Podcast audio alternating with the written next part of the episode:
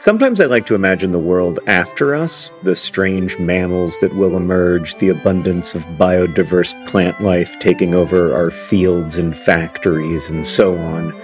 I don't think this world will be better. I maintain that we are the most interesting thing to happen on Earth, and there is real beauty and meaning in our curiosity and compassion, even as we also cause and witness so much suffering. But at any rate, there will be a world after us, after each of us. And that's why there's life insurance. It exists to provide a financial safety net to those who love and count on you. Policy Genius's technology makes it easy to compare life insurance quotes from America's top insurers in just a few clicks to find your lowest price. With Policy Genius, you can find life insurance policies that start at just two hundred ninety-two dollars per year for one million dollars of coverage. Some options offer same-day approval and avoid unnecessary medical exams. So save time and money and provide your family with a financial safety net using Policy Genius. Head to policy genius dot com or click the link in the description to get your free life insurance quotes and see how much you could save. That's policy genius dot com. Policy Genius, because there will be a world without us.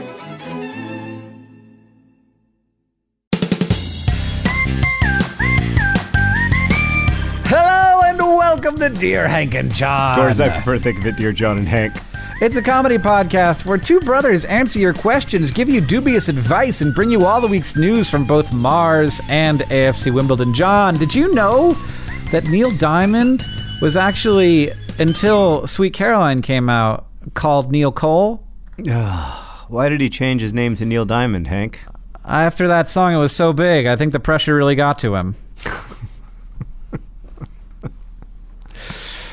It's funny because I, I don't know of anyone who the pressure got to less than Neil Diamond. He seems to be doing okay. It's not like he retired from public life after the success of Sweet Caroline, like J D Salinger, like he just couldn't bear it, you know? It's too much. Yeah. He seems he seems like he's doing okay. Uh, yeah, he's just cranking out hits. I mean, I feel like the guys that guy is just an absolute hit factory. I haven't potted with you in so long that I'd forgotten that we had this opening bit where you tell a dumb joke. It's been a long time. I've I've missed I've missed making the podcast with you, not least because it's really the only time we talk during the week these days because we're both so busy doing various weird things, many of which I'm contractually obligated not to speak about. Yeah, or like I'm working on a thing that we were just talking about that I'm very excited about that I it's not like there's a contract. I just don't want to tell people because of how cool it is, and then they'll be like, oh, it is, and it is if really it doesn't cool. happen I, it's one of those things where because it might not happen. You never know if it's like if everyone else is going to be as excited about your new yeah. YouTube channel idea as you are, but yeah. I have to say, Hank has a lot of YouTube channel ideas, and this is by far the best one. Because right now, all I want to do, it, yeah. all I want in the whole world is I want to watch nature at an extremely small scale doing the things that it does with voiceover yeah. commentary from a calm, normal person. That's the mm-hmm. only thing I want out of the universe. I want to spend the rest of my life doing that. That is my infinite jest. I just want to be in a in a calm, quiet room with someone explaining the secrets of the, the microscopic universe to me. Okay. Well, that's basically the idea. It's a it the, you know, that's basically it. Now you guys know. I hope that it works out. All right, this first question comes from Sam, who writes, Dear John and Hank, I share a kitchen with six other graduate students, none of whom I'm particularly close with, but I do oh. have a nice relationship with all of them. A week or so ago, someone, I don't know who, bought a half gallon of milk, but no one's opened the milk since it was put into our fridge, and it expires tomorrow, and I ran out of milk this morning, and I would really like to eat some cereal. Can I open yeah. the unopened half gallon of milk? It's a lot of milk, and it won't all be consumed before it goes bad, and I don't know who bought it, so I can't ask them. Please help me, Green Eggs and Sam. Well, first of all, John's going to tell you to put water on your cereal, I and am. you can go ahead and ignore that. Sam, uh, Sam, Sam, Sam, listen to me for a second. You can cover your cereal with stuff that literally came out of a cow, or you can co- cover your cereal with good, clean, nutritious tap water. Water that has kept us going as a species for two hundred fifty thousand years, Sam. Water on cereal is the answer to your question. I don't... So, but Sam, let's live in a hypothetical universe where you think this is a disgusting idea. I'm I, not saying I, it, it is. It's so weird to me that people think this it's is gross. The hypothetical like, why would it be gross? That it's I'm just exploring wet. It's the right same now. Thing. It's just wetting the cereal. I've still not tried it. I've, maybe I did. I think I did when, like, early in the podcast when this thing first came up. I tried it and I didn't like it. And I don't, but like, let's just explore the hypothetical. John, is it okay to open an unopened gallon of milk for any purpose, whether it's for cereal or for baking some brownies, if it's about to expire? You, no one's opened it. It's been there for a while, and you like somebody needs to rescue this milk. I think yes. I think that you need to get closer with your six other graduate student buddies so that you don't have this issue. Yeah, you should have a sh- like a group chat. Have a group chat. Or, or oh, let me throw this out there, Hank. Try interacting in this space called the kitchen. Have a group chat. They're not all there at the same time. They're very busy graduate students. Some of them are waiting on their spectrometers. Others of them are waiting on their philosophy professors. There's just a great deal of like of different uh, lifestyles in this one home with six. Six other graduate. This is seven graduate students sharing one kitchen. I cannot. I I had a five-person roommate situation once and one kitchen for five people, and I can tell you that mistakes were made. Yeah. And I don't Ditto. think it's like, I don't think this is a linear thing. I think adding another person like exponentially makes it worse. So I, like five. I completely agree. Like, like six is ten times worse than five. What I would do in real life is I would probably write a very long, like four to five thousand word letter that I would post on the door of the refrigerator, and it would be titled "A Manifesto in Re the Milk," and I would write basically a defense of why I'm choosing to open the mm-hmm. milk. Mm-hmm. Like, I'm concerned that this cow's work will be for naught. yeah. yeah, many, will no many, one, will no one many think of the labor that people. was involved in the creation of this yeah. good? Yeah, this was not. This is not a, a values-neutral thing. Like we are, we are graduate students. We must explore the nature of of this of this philosophical conundrum. Yeah, it's a great opportunity to use words like hermeneutics and ontological. Yeah, I mean, I really, I do love hermeneutics work. Uh, Mister Nudix is really great uh, at philosophy.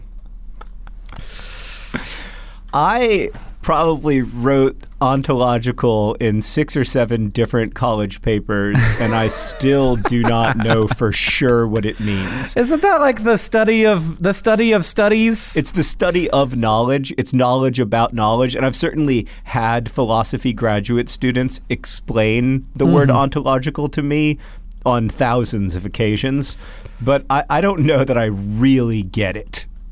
Uh, well, I definitely don't know anything about hermeneutic. I yeah, I mean, I, I would be hard-pressed to offer you a definition of hermeneutics. It's the branch of knowledge that deals with interpretation, especially of the Bible or literary texts. Yeah, I mean, you'd think that would be one that I know since I was an English and religion major. Again, I'm sure I've used it. I also think there should be a better word for that. Why is, who is Herman? Why don't, well, yeah, an, for instance, one word could be interpretation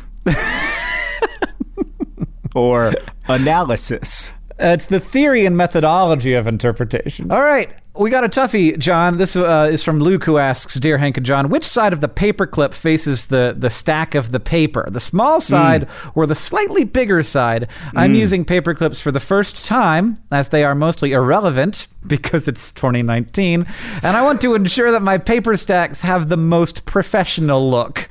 No, you're not my father, Luke. This is, this is a great question that makes me feel super old, because I only just now, when reading Luke's question, realize that like young people must look at paperclips and be like, what is this other than like a a convenient way of expressing how much a gram weighs? Right, or like that that uh, meme about the Microsoft helper. Clippy. Right. Yeah. Right. They they probably look at a paperclip and they think, I can't believe they made a real-life version of that stupid Microsoft helper. Why would they do that? It doesn't make any sense. It doesn't even have the face on it. Right. It's not even this a proper toy. This is a really low-quality reproduction of Windows two thousand's Microsoft Assistant.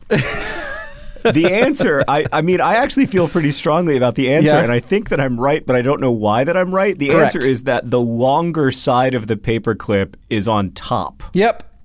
And I think but this I is no purely aesthetic. I think this is a purely aesthetic choice. I don't think that it affects the uh, ability of the paperclip to clip paper. I think, but yeah. I have never seen it the other way. And if it was done the other way, I'd be like, that seems wrong. Who did this?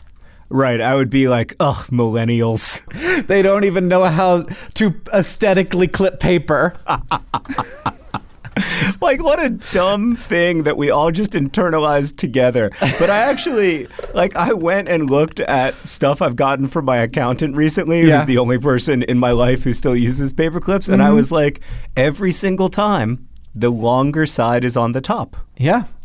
Yeah. Well, hey, if you handle, if you clip papers professionally, if that's part yeah. of your job, yeah. write us, let us know if you feel as there is any actual benefit to clipping the way that we clip, or if this is purely aesthetic. Yeah, I'd be fascinated to know. This next question comes from Nassim, who writes, Dear John and Hank, since there's helium in the air, does that mean that our actual voices are really deeper and in our atmosphere we're just always slightly talking like we took a breath from a helium balloon? Thanks, Nassim. Uh, there this is, is the best helium. question we've ever received because the- A, I have no idea what the answer is, and B, my immediate assumption was probably. So first, I like you gotta you gotta say, all right. Is that in that case, if it's tr- if it's true, is it actually like what's the natural state, right? Right. Because right. like, well, no, the natural state is the current state, obviously. But what I'm what I'm asking, Hank, is if I go to one of those fancy oxygen bars in Las Vegas, and mm-hmm. I have, and I like, you know, drink pure oxygen for four minutes for eighty-five dollars, and I have, does my voice start to be deeper just for a few minutes because of all that pure oxygen I just had? Uh, so he, the helium in the, well, to be clear, it's not just the helium. It's all of the gases are affecting the density of the air, and the density of the air is the thing that matters. So if you do pure oxygen, I don't know whether pure oxygen is heavier than pure nitrogen. I should. I bet if I thought about it, oxygen is eight and nitrogen is six. What you got to realize is this isn't just about the density of helium. Like, all gases do this, affect the tone of our voice. And so, like, we are used to hearing mm. our voices at the density of of like, you know, the air, like the, the particles in our air, which is almost entirely nitrogen and oxygen. Um, mm-hmm. And so if you breathed in air that was like a, a heavy ga- like a heavier gas, all of them are poisonous, unfortunately. So it would be hard to do it. Um, sure. So oh, except but... for the, except for the uh, except for the noble gases, like so. So if you breathed in pure argon, your voice would actually be lower than it is, mm-hmm. or pure krypton, which you probably wouldn't want to do, uh, or pure radon. Not based which you, on my reading of Superman. Uh, actually, I think it'd be fine to breathe in pure krypton. It would just be expensive, but you definitely wouldn't want to breathe in pure radon, because um, that would give you lots of cancer. Yeah, no, I got it. I, I can picture it. Um, so the uh, the the mix that we have now is lightened a little bit by helium, and so if the helium was removed, per, I guess our voices would be point zero zero. I looked this up. Zero five two four percent deeper, or divided by the actual amount that helium deep uh, lightens your voice, heightens your voice. Nassim, the answer to your question is yes, at least according to Hank's marginally educated guess. I went to several different Wikipedia pages. Hank has scanned four Wikipedia pages, so you it's can trust him. It's not single source. It's his multiple Wikipedia pages. I've done my lateral reading. I did it while answering the question. Okay. Uh, this next question comes from Caitlin. Caitlin's got a question. Dear Hank and John, whenever I write an email on my phone, it has an automatic signature of sent from my phone. Why is it important to everyone that I, they know that I sent it from my phone? Squash and Seagulls, Caitlin, sent from my iPhone. Caitlin, you mm-hmm. have to imagine the distant, hazy past to understand this. In two thousand seven, it's, it's a world with paper clips. So many people were taking pieces of paper and connecting them to other pieces of paper with, with paper clips, Caitlin. Things were just vastly different. But in two thousand seven and two thousand eight, when people first got iPhones and when you would receive an email, inevitably on your desktop or laptop computer that came from an iPhone, th- the message sent from my iPhone served two purposes. The first purpose was to make sure that everyone understood that the person who'd sent the message was a fancy person, a person who could afford a fancy phone. And the second purpose was to make you want to become a fancy person who hmm. can write things like sent from my iPhone at the bottom of their emails. However, if If you're anything like me, you were able to kind of like see the matrix and hack it by just writing sent from my iPhone at the bottom of all your emails. And people would be like, gosh, this guy really wrote a long email considering the poor quality of two thousand seven iPhone keyboards. Yeah, and I'd be like, yeah, I did. Yeah, no, I am. Uh, I am a very good iPhone typer. It is one of my many skills that you can find on my in my resume that you have to get me to mail to you. That's right. Unfortunately, I don't have a digital version at the moment. Uh, yeah, I, I, it's definitely it was partially it's an it's an advertisement like. This is the reason Apple says it's so that people will know, they will excuse you for writing a shorter email or having right. the typos because right. it's from, from a phone. In reality, Apple was like, we can use that excuse and be like, advertise the fact that people are sending emails from phones. Yeah, yeah. It did feel like a miracle, though. But like all miracles, it was a miracle that uh, turned out to be more complicated than we initially mm-hmm. understood. All right. This next question comes from Adnan, who asks, Dear John and Hank, this year I've been going to a private school, and so far my experience has been great. The problem is that my brother and his friends have told me, you're not acting like you're black, and this school has whitewashed you.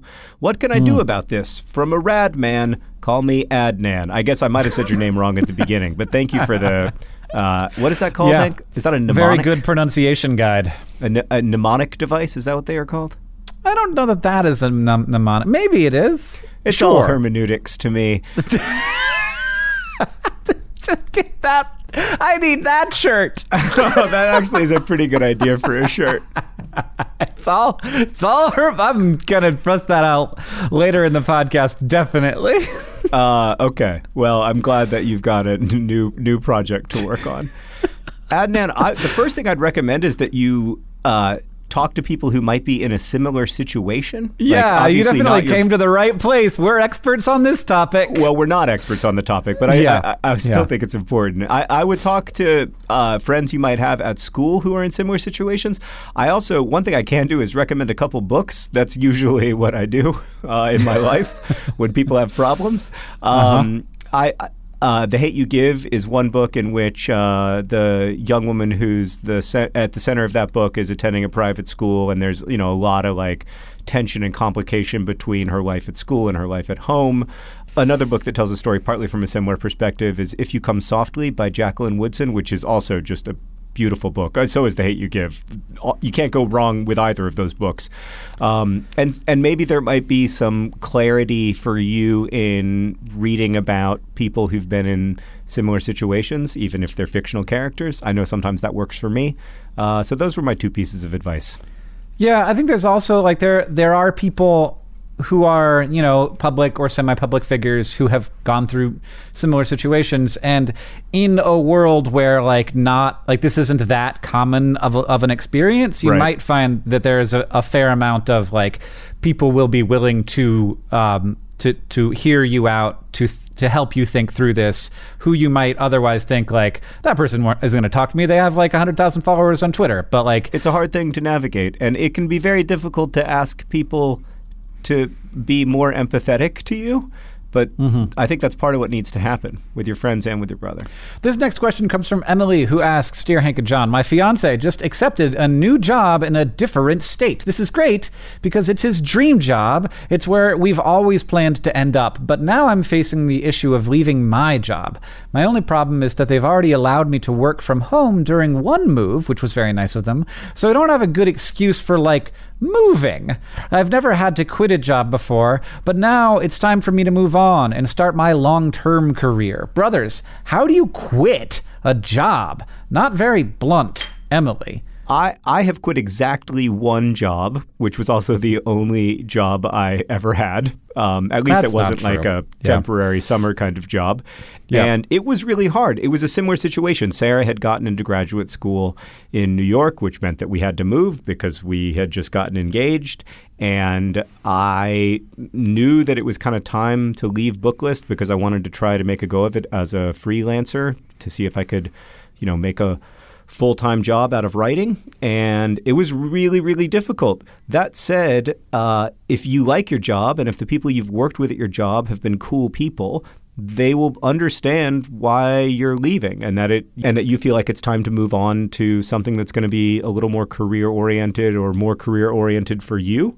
And it'll be an awkward day, but it's just one day. Yeah. And in my experience, having both quit and also been having the person come into my office and tell me that they're leaving, um, it, you know, it's it's very helpful to know sort of like where it's all coming from, and also to to know like, okay, so you can speak freely now, like tell me what you liked and didn't like and what you think we could do better. And yeah, uh, yeah like that that can be a really helpful time if you're interested in being, um, you know, letting that support, like to, to have that transitional time be, a, be an opportunity to put all the cards on the table and, uh, you know, have everybody coming out learning stuff. Yeah, it's definitely bittersweet, but I personally feel happy for people when they mm-hmm. leave Complexly, because they usually leave because they're going on to do things that they want to do, things that they find interesting. And, uh, you know, there's a sadness in that for us, for sure. But I also, you know, I want people to be able to grow. And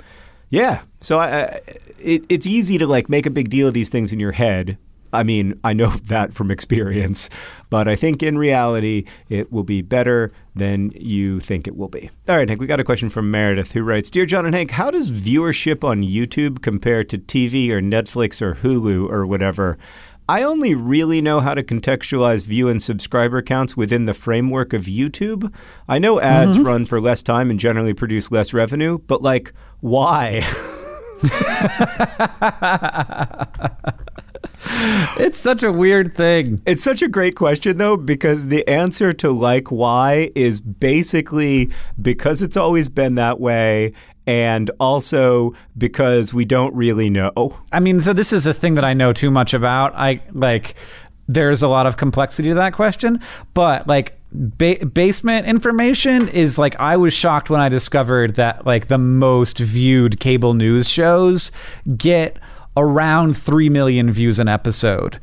And of right. course, those are concurrent views. Those are views as it's happening, which is like, it's basically a live stream view if you're going to talk about it in internet terms. And like, that's an, like, it's weird for a live stream to have three million views, but like, they don't tend to rebroadcast those things. They might take a segment of it and re-upload it to the internet now, but no, it's but really amazing to me a lot that of times. So actually, these days they're not counting concurrent views. They're often counting like views within forty-eight hours or views within a week or something, which is yeah. not totally dissimilar to how YouTube views get counted. I think that we don't know a lot about how many people are watching Netflix or Hulu shows. Oh, yeah, that's a Netflix total mystery. Netflix and Hulu guard that information very jealously. We also don't know that much about how many people are actually watching cable shows, because a lot of it is based on estimates, less of it mm-hmm. now than it used to be, but still a lot of it. Um, and there are a lot more advertisements, you know, per minute of content on television, certainly, than there are on YouTube. There's about eight minutes of advertisements for every twenty-two minutes of content.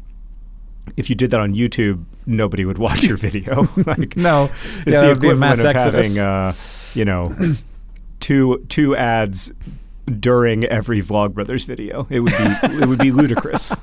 yeah. during a four-minute video. Um, yeah, I, I, I, and I can't like. And the only reason people put up with that is because like it increased very slowly over a long period of time, and also they're more in a sort of a relaxed state. Yeah, where you know like the ad breaks come comes on, and I don't know what people do. I haven't watched T V in ten years, and uh, and then like why it's so. It, it is actually less valuable. It's not just that like there's fewer ads. They impact people less when yeah. you are watching YouTube. And what that's about is uh, an area of open study. And um, and it kind of creeps me out that it is. And that like we have this way of like we have like an entire sort of industry of science devoted to influencing humans with paid uh, time. Um I don't know. It creeps me out. It's weird. Of course, of course, my business is largely based on advertising. So um, I was going to say we're not yeah, that opposed to it, and not uh, necessarily necessarily opposed to it. But it is like it is something that like I like to look in the face of it and be like, "You are weird. I want yeah. to admit that you are weird." Oh yeah, yeah. It's weird. We've also got a personal project for awesome message from Susan Fish from Vancouver.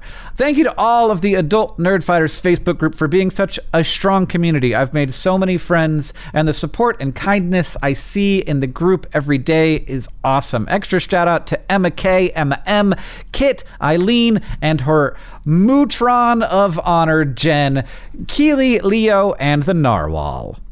Oh, that makes me so happy. Thank you, Susan. It's yeah. good to know that there are happy, productive places on Facebook in my absence. Yeah. This episode of Dear Hank and John is brought to you by Thrive Market. Thrive Market is there to help you maintain the kinds of habits that you want to have. For me, I need to have the right kind of food in the house or I will eat whatever. Oreo recently sent me some free fancy Oreos. They were weird. I ate all of them. I ate all of them in a week, and it was a problem. I can't do that. I need to have healthy, good stuff in the house, and Thrive Market can help you have healthy habits. It's a great go-to for all your grocery and household essentials. And the convenience of getting everything online and then like just quickly shipped to the doorstep, it's a huge time saver. Thrive Market carries brands with great ingredients and sourcing methods. They got Amy's, Banza, Burt's Bees, Jobani, Honest Kids, Kind, Mike's Hot Honey, Oatly, Olipop, Poppy, Salt. I've never heard of Salt, but it's got two A's in it, so it has to be good. And as a Thrive Market member, you can save money on every single grocery order. On average, you can save over thirty percent every time. And they also have a deals page that changes every day. When you join Thrive Market, you are also helping a family in need with their one-for-one membership matching program. You join, they give. Join in on the savings with Thrive Market today and get thirty percent off your first order, plus a sixty dollars free gift. I enjoyed my sixty dollars free gift. I was surprised by it, and it was the kind of thing I wouldn't have bought. And then now I'm like on the ghee train. They gave me free ghee. And I was like, I don't know what ghee is. But then I was like, oh, this is great. It's like butter, but it's different and more spreadable. Go to thrivemarket.com slash dearhank for thirty percent off your first order, plus that free sixty dollars gift. That's Thrive, T H R I V E, market.com slash dearhank, thrivemarket.com slash dearhank. Sorry we're not around. Uh, we don't know how to use that platform. This next question comes from Andrea, who asks, Dear Hank and John, I bought a house recently, chickens included. That's not what how a terrible house works, deal. Andrea. Is there any way, Andrea, can you go back in time and buy the same house, but sans chickens? Yeah, chickens not included. That's that's how houses work. Uh, okay, Andrea continues. They're that's lovely we, most of the time. When we bought a house, we got a couch, which is similar. The chickens are lovely most of the time. However, if I leave the door open for any period of time, they race inside and poop on the carpet. I can't even leave the door open while getting groceries out of the car. How do I keep out the chickens, pumpkins and penguins, Andrea, and chickens? Uh, one, first of all, come on, chickens. Like, be a good, like, come in and be like, I'm going to chill here for a second, not immediately take a dump. I don't agree with you. I do not think the chickens are at fault in this situation. I think these chickens need a home. Well, I assume they have some place to poop. Well, I mean, there's free-range chickens and then there's free-range chickens, right? Like, right. I'm all in favor of chickens having a great chicken life, but I don't want them to have access to my house. So you're going to do one of two things. You're either going to build a screened-in porch that's sort of an airlock between you mm. and the chickens right. in the house, or you're going to build a chicken coop with a lot of room to run, but no access to the house. Right. You could alternatively find a new home for the chickens, seeing as you did not really sign up for this. Right. Yeah. These aren't your chickens deep down, right? Like, these are adopted yeah. chickens that came with a house. So I think you could, lots of people the, love, the, lots of people when, love chickens. In fact, uh, let me tell you, all of my flippin' neighbors do. I asked one of my neighbors recently, I was like, listen, I get why you have chickens. Why do you have roosters? They're loud. It's so, because they get born and you don't want to kill them because it seems quite mean. Oh, so loud. So loud. Uh, well, how does the real estate agent conversation go when they're like, congratulations, you got the house, also chickens? Well, I assume that it must have been in the inspection report, right? Like, the inspector of the house must have been like, property is in good condition, heads up, chickens. I guess. But I like that doesn't mean have. that they're going to be there still. There are yeah. oftentimes lots of things that get taken away. I remember when we bought our first house, Sarah was like, one, the only condition of this sale is you got to get rid of that playground.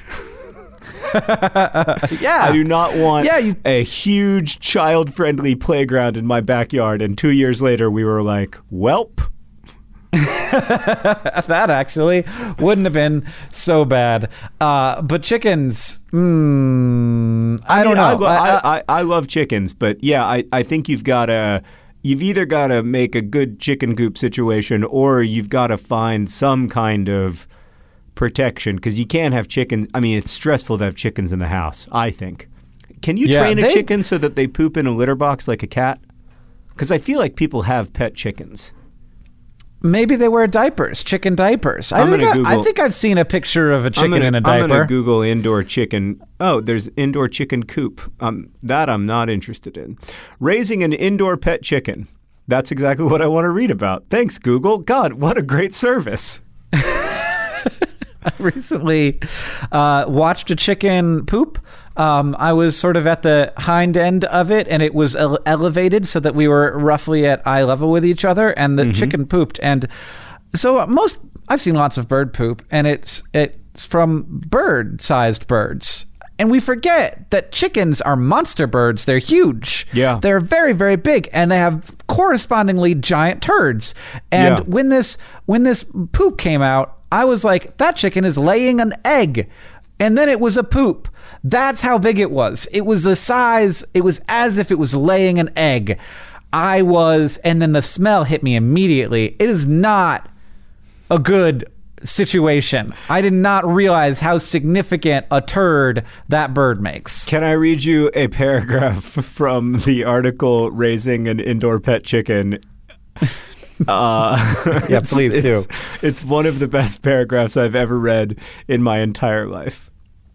Our indoor pet chicken was unexpected, and I kept her in the house longer than necessary for several reasons that ended up bringing out the protective mama hen in me. I was willing to put up with a house chicken a lot longer than my spouse was. But as marriage is a series of compromises, at six months, I started the transition of our pet chicken, Charlie, to our outdoor chicken coop. Oh, my God. As marriage is a series of compromises, let me submit, author, that the spouse in question made some amazing compromises to get to six months. Yeah, it feels like we worked together on that one. And I'm glad that we all came out of it understanding the situation. Oh, as marriage is a series of compromises is my new favorite dependent clause. It's all hermeneutics to me. This next one comes from Emma, who asks, Dear Hank and John, I went to a poetry reading for the first time this week. It, yeah. uh, there was one poem in particular that I found very moving. It was a beautiful and emotional poem about a very heavy subject. Afterward, I wanted to tell the poet that I liked their poem very much, but that did not feel like the right thing to say. The poem was about such a serious topic, and I could tell that it was very personal and emotional for the poet. So I felt wrong saying that I liked it. What should I say instead to let the poet know that I found their piece to be meaningful? Emma. I'd say I liked it. Yeah? Yeah. I mean, people... Right. When people, people know sometimes say means. to me about Turtles All the Way Down, like, uh, that it was like a... you know, that that they like the book, and then they then they get nervous and they say, well, I, you know, like I, I, I, I didn't mean that I like like liked the the this you know, the kid, you know, suffering stuck inside her own head, and I and I always think like, oh well, no, but that doesn't mean you don't like the book. Like I, I I'm grateful when people like my stories, and I, I I understand what the stories are about, right? Like I understand that The Fault in Our Stars is sad, and when people tell me that it's sad, I'm not surprised. Uh, and yeah. so I think like the poet probably knows that their work, um, they know what they know what their work's about. They know they know that it was a tough read, but that it, you know you still want to. It's still really really nice to hear like that was great. That was right. really meaningful to me. Anything like that. I think like we process all compliments pretty much identically, which is to say like like ninety percent of them bounce off of us and like mm-hmm. ten percent make their way in. And mm-hmm. I don't think that you can like craft a compliment that does a better job than that, at least in my experience.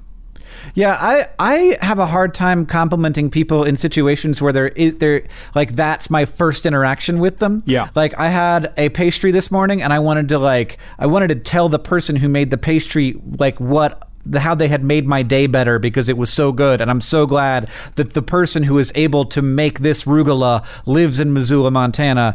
But one, I didn't really know how to find them because there were a number of people, and maybe that person wasn't there anymore. Right. And two, like I just was like, ah, this is not normal. People don't do this. Yeah. Compliments to the chef. Right. It's a little bit. It's a little bit too intense sometimes, right? Like it's a fine line between like I really like that rugula and like who made this rugula? I must speak to them. And then you look them very deeply in the eyes and you're like, this was a very special rugula and it changed my life. And I would buy five hundred thousand of these rugulas, except that marriage is a series of compromises and my spouse says that I can't. I mean, Catherine liked it a lot, too. We shared it. It was so good. I'm thinking about it right now, and it's distracting. Podcast brought to you by Black Cat Bakery in Missoula, Montana. Oh, man, I, I knew that you were going to say the name of the place because, like, I want to love anything as much as you love Missoula. I really like that, uh, that it, like, I keep finding things that I like about this town. All right, Hank, before we get to the all-important news from Mars and A F C Wimbledon, I just need to really quickly answer one question. It comes from Caitlin. She writes, Dear John and Hank, whenever I go to the omnipresent ninety-nine cent pizza joints in New York City, they take my mm-hmm. dollar in payment without ever offering the penny back. What's happening to all these pennies? Are they just counted as tips? It's actually one dollar pizza, and they're just guilty of false advertising. Any dubious insights are appreciated. Slices and cents. Caitlin. Caitlin. Caitlin, you, you are you blessed yeah. not to have to deal with penny. that penny. And Boo you should pennies. be grateful mm-hmm. and you should be glad. And that is the end of my answer. Hank, the last time we potted together, it was very, mm-hmm. very long ago. It and was a while. Since we last recorded a podcast together, the most amazing thing has happened. Or should yeah, I say, well, uh, terrifying. The most amazing series of things. I mean, it's just like, why create all of this tension? I don't need it. Oh, A F C Wimbledon, America's favorite third-tier soccer team, absolutely dead in the water two months ago. Uh-huh. Even a month ago. I mean, absolutely, we were not just in last place.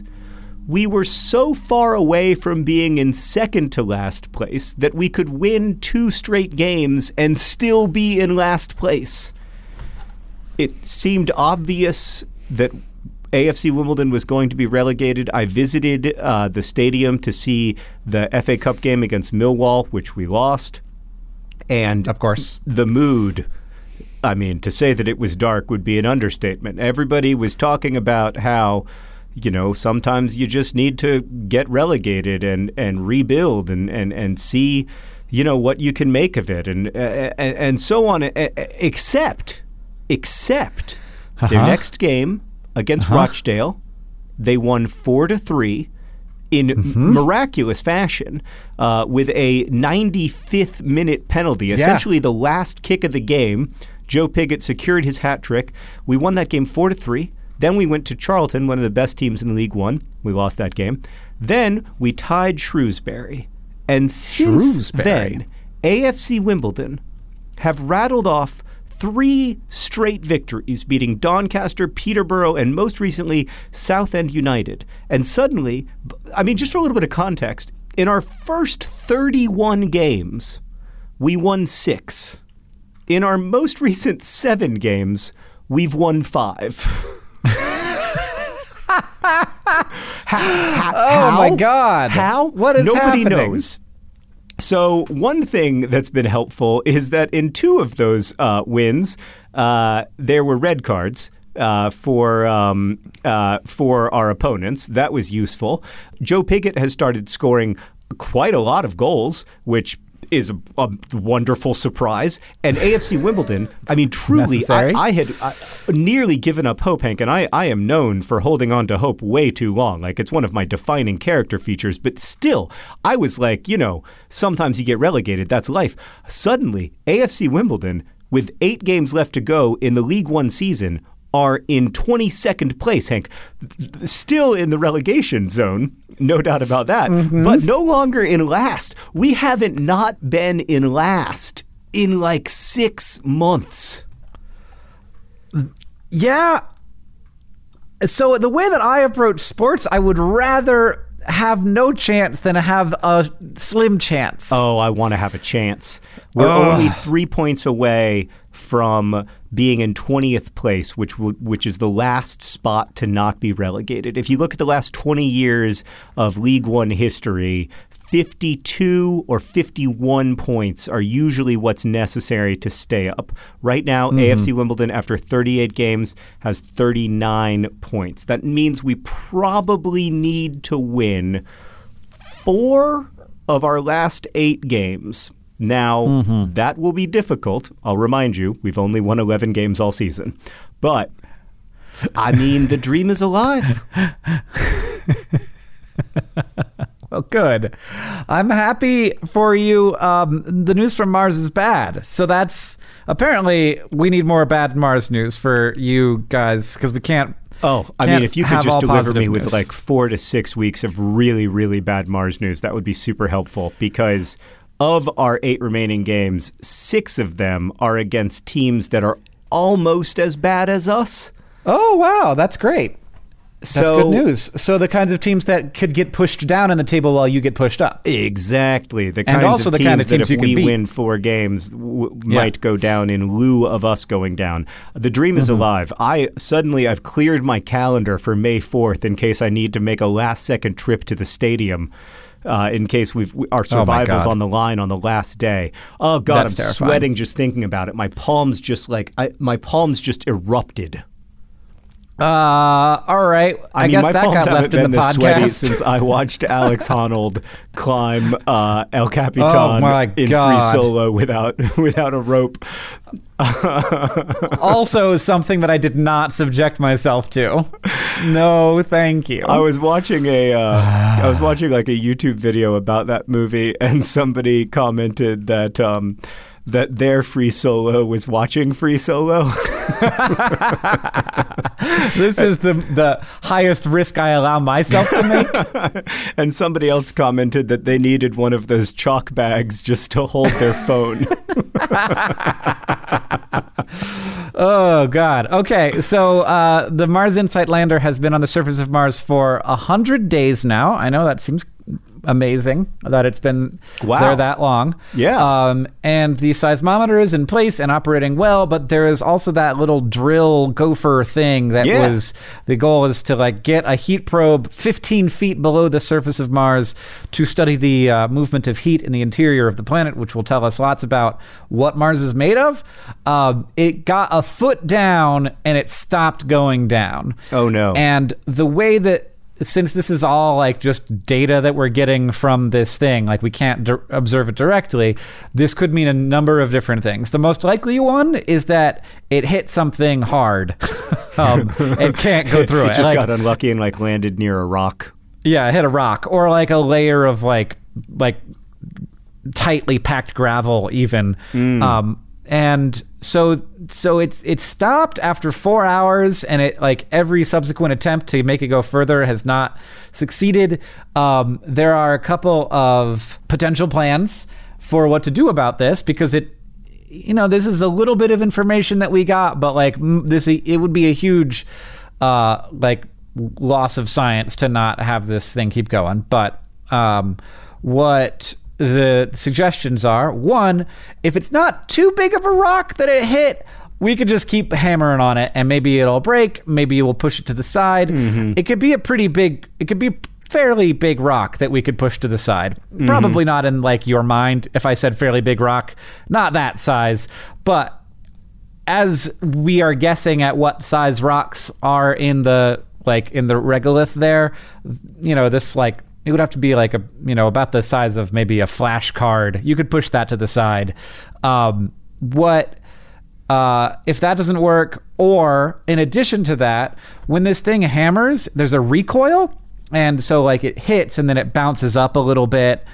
What they're thinking about maybe doing is putting, so there's this robotic like crane arm on Insight that that put these instruments onto the surface, taking the crane arm and putting it like just push like putting it on top of this hammer so that when it recoils, it doesn't, it's not able to recoil. It just mm. goes down. It's like mm-hmm. adding a little extra force mm-hmm. by taking this robotic arm and like pushing down on yeah. the hammer, I basically. Love I love um, it. So that is being attempted with a model on Earth right now to try and figure out if that will work, if or if there's a chance that we'll break the arm.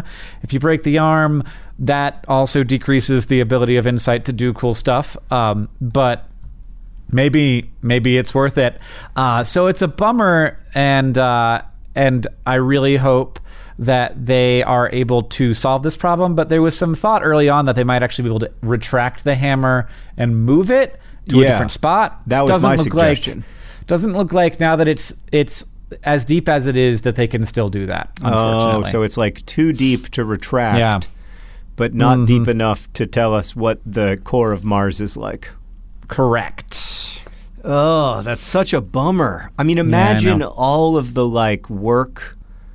I don't want to make it worse, Hank, but I imagine all the work that goes into that moment, and then you just happen to land like like seven feet in the wrong place. You know, like it's right. just dumb yeah. luck. It's if just a little were, rock. If you were seven feet over there, you could go all the way to the center of Mars or something. But because of this, like yeah. now we can only go a foot deep. And like it's somewhat comforting to know that there's like other good science being done on Insight, and that it landed safely, and that it's gotten a lot of good data already. Has a two-year long mission where it will continue uh, collecting data, but also the people who are on the seismometer team are different from the people who are on the drill team. Right. And so they're all looking at their colleagues being like, well, I'm glad your thing's going well. Oh, yeah. That's always so awkward. Like I've, I've experienced versions of that, not that exact yep. one. Yep. But yeah, it's such a bummer when it's like, oh, yeah, no, I'm, oh, that's great. Congratulations mm-hmm. on your seismometer. That's so wonderful. So happy for you. Your oh, God. We also have one response from Nicole and Rebecca to me and Catherine's episode about the uh, the Gatlinburg, Tennessee Salt and Pepper Shaker Museum. Yeah. So we had a question from someone who kept getting novelty salt and pepper shakers. Maybe they want them in Gatlinburg. Probably not, but maybe. They seem to have plenty already. From the picture that we will share on the Patreon. That's a lot of freaking salt and pepper shakers. Wow. Yeah. Uh, we'll share it or on, you on can Patreon. patreon dot com slash Dear Hank and John, where we are off now to record our uh, hit podcast, This Week in Ryan's. This Week in Ryan's. You can check it out at patreon dot com slash Dear Hank and John. Uh, thank you all for listening. Hank, thank you for potting with me. Absolutely. This podcast is edited by Nicholas Jenkins. It's produced by Rosianne Hals-Rojas and Sheridan Gibson. Our head of community and communications is Victoria Bongiorno. This music that you're hearing now and at the beginning of the podcast is by the great Gunnarola. And as they say in our hometown, don't forget to be awesome.